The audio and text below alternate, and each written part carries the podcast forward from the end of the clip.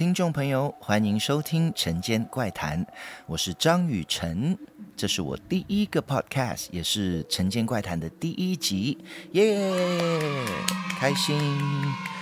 在还没有做这个 podcast 之前呢，其实想了很久，我要做一个什么样类型的节目，要跟音乐有关的啦，还是跟电影有关，或是我自己本身看过的一些书，但后来呢，察觉到身边很多朋友还有听众们呢，虽然呢心里面是怕怕的，但是还是很爱看恐怖电影，还有听鬼故事，所以我就决定要把自己亲身经历过的一些灵异事件来跟大家做分享。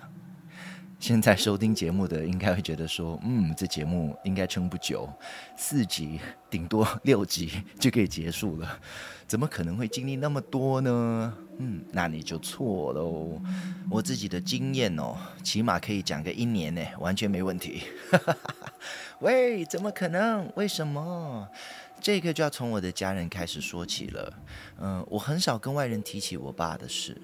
呃我爸爸他是一位灵媒，一位祭童，所以在我小时候，很常看到他会请一些神明，呃，附身去帮我们同村的邻居问世啊、医病啊等等。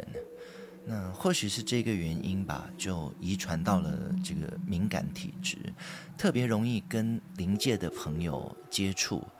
通常呢，只是会感觉得到他们的存在，但。有时候还是会看到，呃，或是闻到一些味道，呃，听到声音啊，呃，甚至是碰到他们。那如果你问我会不会怕，呃，虽然有很多次的经验，但说实话还是会怕。我觉得这个不会不怕啦，谁会不怕？说不怕的那个人一定是在骗你的。嗯，我是从几岁开始发现我自己有这个敏感体质，这个就要从我五年级开始说起喽。我小学五年级的时候住在马来西亚霹雳州怡保一个叫做宋俊花园 （Taman Songchun） 的一个地方。那我就不说我当时候住在第几路第几号门牌，但是如果在听节目的你刚好也是住在这里的话呢，或许可以到你二楼的房间去看看，有没有看见我当时候看到的东西。我那时候是住在一个两层楼的房子，那一共有四间房，一间房间在一楼，还有三间房间在二楼。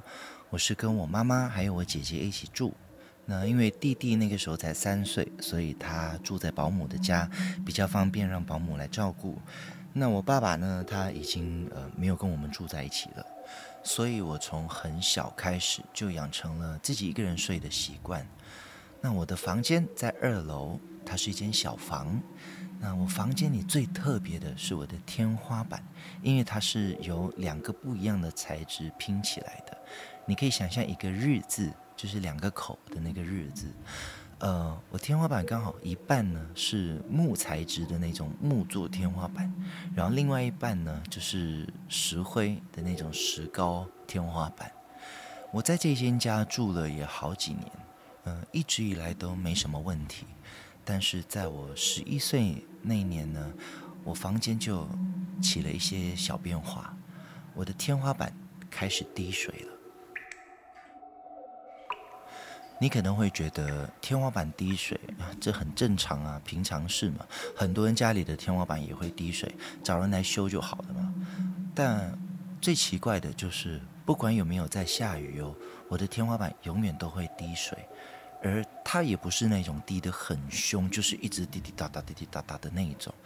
它是很久，可能十分钟，它会有一滴，然后再过几分钟。他又来一滴。我们那时候有找水电的师傅来帮我们看一下滴水的源头到底在哪里，因为万一是那个水管穿啦，还是屋顶在漏水啦，那就得赶快把它给修好嘛。但是最妙的事情要来喽，水电师傅找不到滴水的源头，因为在我滴水的天花板正上方呢是干的，一点水迹也没有。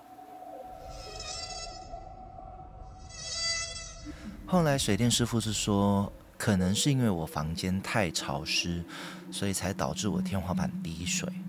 那刚好滴水的位置是在我的木作天花板还有石膏天花板中间的那个缝，所以水电师傅就用了那个防水的修复补墙膏，就把整个天花板的那个缝给呃补起来。他就说，先看看这样子有没有帮助，万一还会滴水。那再来看，我们接下来可以怎么样去做处理？自从他帮我用了防水补强膏，把整个缝给补起来后，我房间就 OK 咯，已经没有再滴水了，一切都很正常。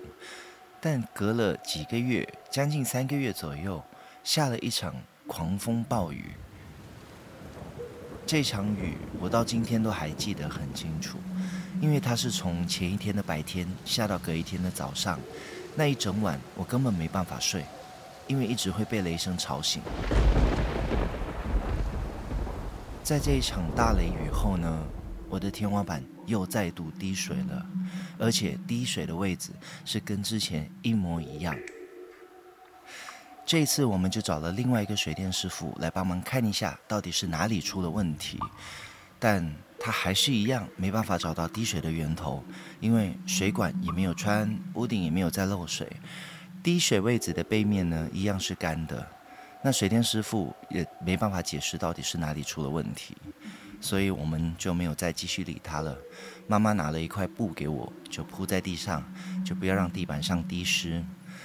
不过这一次的情况就跟之前不一样了，因为滴水的面积慢慢变大。而最奇怪的就是，它只会在我石灰的天花板上面滴，木做的天花板是没事的。隔了几个月后，我这个天花板的水积越变越大，而且它的形状还慢慢的变成了一个人的侧脸，就刚好是面对着我的床的方向，感觉它好像要看着我睡觉一样。平常呢，我很爱待在我的房间里面看漫画啦，或者是玩玩具。但从那个时候开始，每当我走进我的房间，我就会变得很不自在，觉得整个人变得很不舒服，很有压迫感。我当然有跟我的家人说起这一件事情，那他们也有走到我的房间里面来看。但不管他们怎么样看呢，都不觉得这个天花板的水机像一个人的脸。他们还说，一定是我自己想太多，我自己在吓自己。我就觉得怎么那么奇怪？因为这个形状，他的鼻子啊、嘴巴啦、眼睛啊，都很明显，怎么可能会只有我一个人看到呢？这时候我就拿了我妈妈的相机，想要把这张脸给拍下来。但不管我怎么拍，拍几张。冲洗出来的照片永远都是糊的。一开始还以为是相机坏掉了，但是其他的照片就完全没问题，都是好好的。只有我拍天花板的照片是模糊的。后来我家人买了防水漆，帮我把我房间的天花板重新上漆，希望可以把这个水迹给盖掉。一开始我也以为。这样子就可以把这件事情给处理好。结果，隔了几个星期后，水迹再度出现，而且这一次它的面积比之前变得更大，更靠近我床的位置，而且这个脸的表情变得更凶了。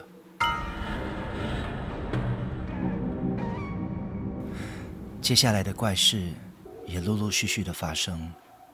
那到底发生了什么事情呢？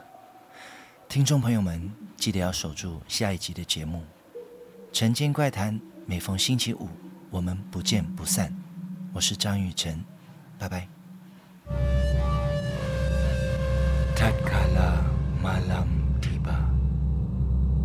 让《辰间怪谈》。